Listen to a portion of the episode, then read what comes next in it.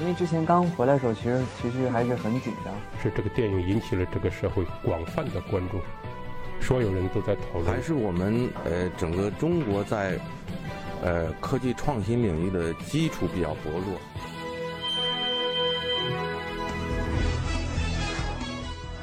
影响有影响力的人，中国新闻周刊。欢迎收听《中国新闻周刊》。本期我们要分享的文章，陈思诚对于商业的认知和嗅觉，我骨子里就有。《北京爱情故事》和《唐人街探案》两部大热影视作品成就了陈思诚。如今他刚年满四十，相比于创作者的自我定位，人们更愿意用精明来形容他。他更像是一个具有敏锐嗅觉的商人，他能精准把握观众的观影需求，并成功开发出满足其需要的影视产品。文章主笔周田，白色 T 恤衫外面套了一件黑色棉麻西装，裤子和鞋子也都是黑色的，头上戴着一顶黑色帽子，帽檐压得很低。当他拿下帽子开口说话，周遭的人才意识到，哦，陈导已经到了。采访当天，陈思诚话不多，说话声音很轻，和当时正在播出的电视剧《远大前程》里那个被观众吐槽为油腻的角色人物看起来判若两人。拍照的时候，他表情严肃。之后，在摄影师的提议下，他面对镜头给出了一个陈思诚式的微笑，眼睛微微眯起，嘴角咧开，有股痞劲儿，带着自信。几十秒之后，拍摄完成，他立即收起了笑容。陈思诚已经以编剧和导演的双重身份，成功推出了《北京爱情故事》和《唐人街探案》两部大热影视作品。如今，他刚年满四十。人们更愿意用精明来形容他，而创作者是他的自我定位。事实上，他更像是一个具有敏锐嗅觉的商人，他能精准把握观众的观影需求，并成功开发出满足其需求的影视产品。接受中国新闻周刊采访期间，陈思诚不时会陷入沉思。他喜欢将胳膊搭在桌子边上，一只手撑着脸颊，眼睛望向别处。他说，很多年以来不被理解，甚至被排斥。一直伴随着他，直到现今的不惑之年。自我表达与商业嗅觉。电视剧《远大前程》首轮播出结束，这部播出前被媒体评价为2018年第一部年度大剧的电视剧，遭遇了收视和口碑的双重滑铁卢。这是由陈思诚担任监制和总编剧的一部年代大戏。陈思诚告诉中国新闻周刊，《远大前程》的总投资超过三亿，其中两个多亿用在了制作上。陈思诚不觉得这是冒险，戏拍好了，在商业上一定会有大的回报，他很确定这一点。早在《北京爱情故事》电影版后期制作的时候，陈思诚就有了写远大前程的想法。武侠小说是陈思诚的文学启蒙读物，而风起云涌、侠义辈出的民国时期，在他看来属于后武侠时代，是他所憧憬的时代。写远大前程，他坦言，某种程度上算是自我圆梦。今天是我最后一次聊《远大前程》这个戏，以后再不会说了，没有说的必要了。很多东西是不能说的，你要说的遮遮掩掩吧，挺没劲的。陈思诚对中国新闻周刊坦言，《远大前程》最终没能按照他理想的方式呈现，有一些审查的原因，是一个特别严的时间段，很多戏都出了各种各样的问题。我们这个戏最终以能播出为胜利了，理想主义还是会碰到一些障碍的，这个没办法。陈思诚这样对中国新闻周刊感叹：“远大前程很有可能成为陈思诚电视剧创作的收官之作。未来的几年，他打算暂时离开电视剧，专心投入电影。网剧他也不排斥，他计划在不久的将来将《唐人街探案》系列做成网剧，这是他所打造的唐探宇宙板块的一部分。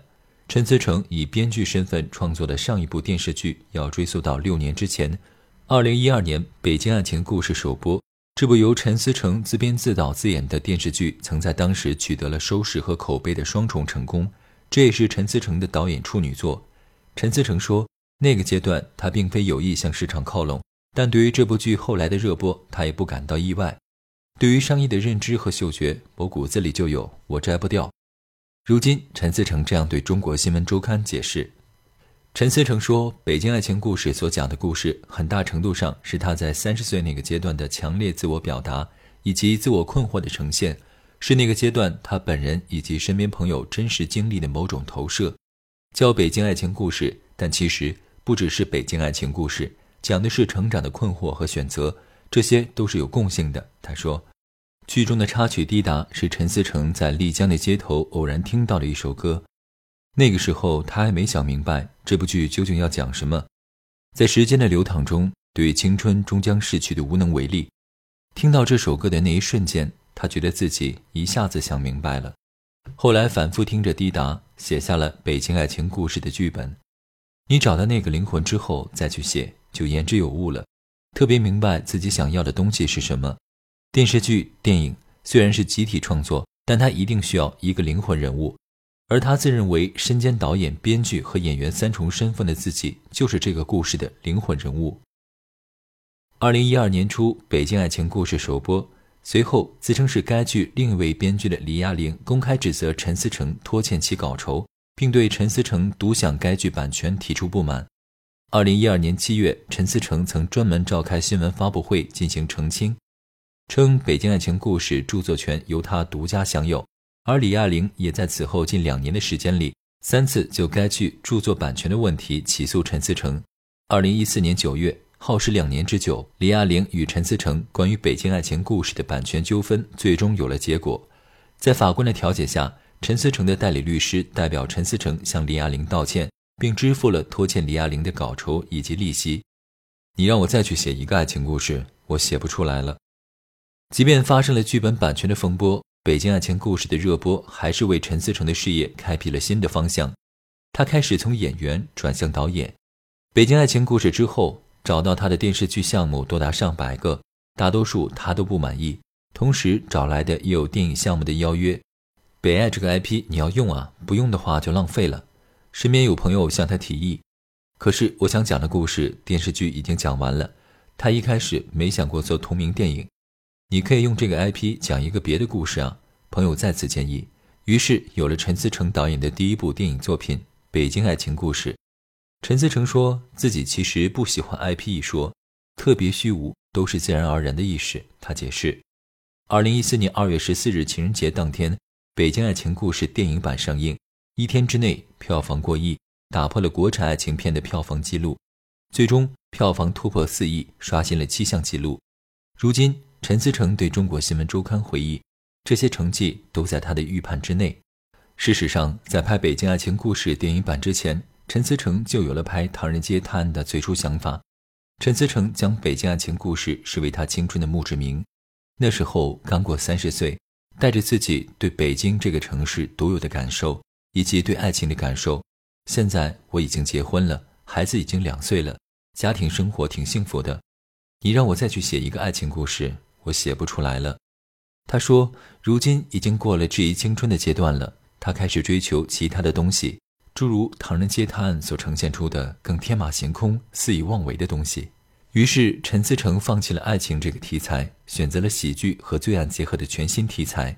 这个阶段，导演陈思诚显然更职业化了，更懂市场了。《北京爱情故事》上映之后，陈思诚有段时间一直忙于参加各类电影节，长距离的飞行是陈思诚少有的安静时段。陈思诚曾多次在采访中提及。他是在飞机上将《唐人街探案》的最初想法发展成了人物小传，而整个电影剧本有超过一半的篇幅都是在飞行中完成的。在陈思诚的讲述中，剧本四万字，而他为此写的人物小传有十万字。他按照编年史的体例，完整的跟踪了人物的前世今生，确定了主要人物的基本性格，之后做星座血型对比。为了让唐人秦风神探组合更具中国特色。陈思诚专门请来了风水易学顾问，最后陈思诚选择了唐人街作为故事发生的空间背景，一方面规避了此类题材的拍摄可能会遇到的重重限制，另一方面创造了更大的商业空间。导演陈思诚的野心在于，他要把秦风唐人的唐人街第一神探组合打造成具有可持续价值的艺术形象。而陈思诚之所以有这样的思维模式，或许跟他此前去美国的学习经历有关。二零一六年，国家新闻出版广电总局曾组织多位青年导演去美国学习，陈思诚是其中之一。他自认为那是收获很大的一段经历。他了解了像派拉蒙这样的公司如何进行电影包装和宣发，更加确定了电影是艺术品和商业品的结合体。好莱坞成熟的电影工业体系都是系列电影，比如像迪士尼那种经典的动画形象，只有这样的东西呈现出来，才有可能让这个文化产品更具产业价值。最终，《唐人街探案》斩获高达八点二三亿票房。被割裂在普通生活之外，《唐人街探案》的成功坚定了陈思诚将其打造成系列的决心。《唐人街探案二》的剧本由他组建的编剧团队共同创作完成。他先口头向大家描述故事梗概，大家分头去写，每人写一稿，都交给他。他看后出终稿。陈思诚坦言，未来的电影剧本的创作上会更多倾向团队化的创作模式。从《北京爱情故事》到《唐人街探案》。十年间，陈思诚获得了人脉和资源的积累，对市场以及自我的认知也越来越清晰。他也说不上来具体的转变发生在什么时候，他觉得自己的转变是循序渐进的。陈思诚从不回看自己的作品，我很怕。他说，前些天他参加一个电影论坛，晚宴上《北京爱情故事》电视剧版的主题曲《滴答》突然响起，那是一个什么感觉呢？陈思诚停顿了一下。跟另外一个时空的自己交汇了，这个感觉时常会有。有些人、有些东西存在于另外一个维度，他们也许还在那个里面生活，甚至有时候会觉得，也许他们才是真实的，我是虚假的，都差不多，都是浮光掠影，只不过他们活在几十集里，我活在几十年里。说到这里，他又一次笑出了声。他坦言，如今在真实的生活中，自己很难拥有强烈的情绪起伏。他说自己最丰富的情感体验都在电影里了。创作者很怕脱离生活，愤怒出诗人。可是到了某个阶段，你不自觉的就会被束之高阁，被割裂在真正意义上的普通生活之外，失去了挤地铁和在小馆子吃饭喝酒的生活体验。如今他尽可能用其他方式去感知生活，比如有时会和自家司机聊聊天。他是四个人合租一间房，一个大开间隔成四个小房子。有窗户的稍贵一点，他住的是有窗户的，一千七百块一个月，这是他当天聊天的收获。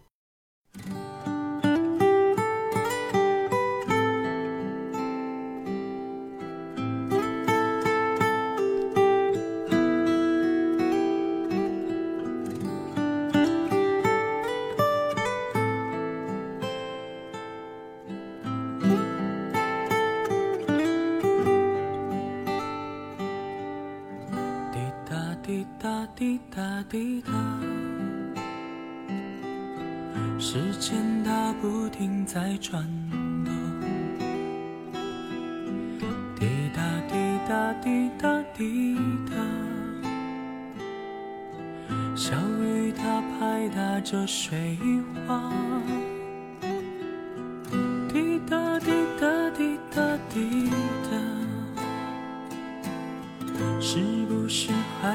牵挂他？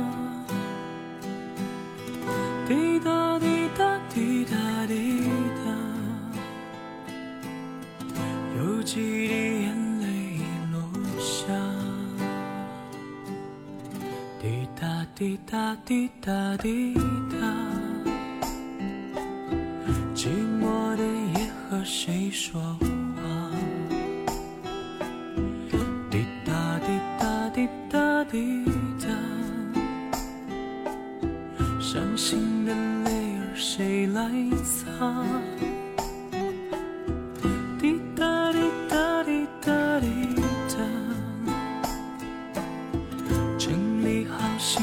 再出发。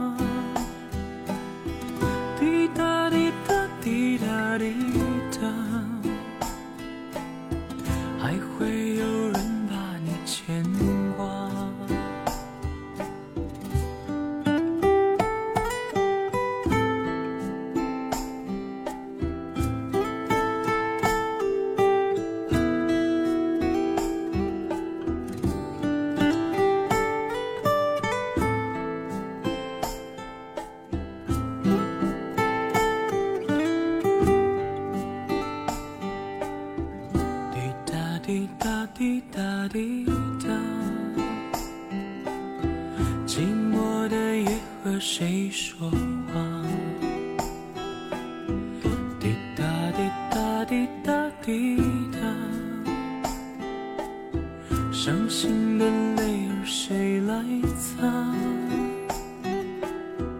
滴答滴答滴答滴答，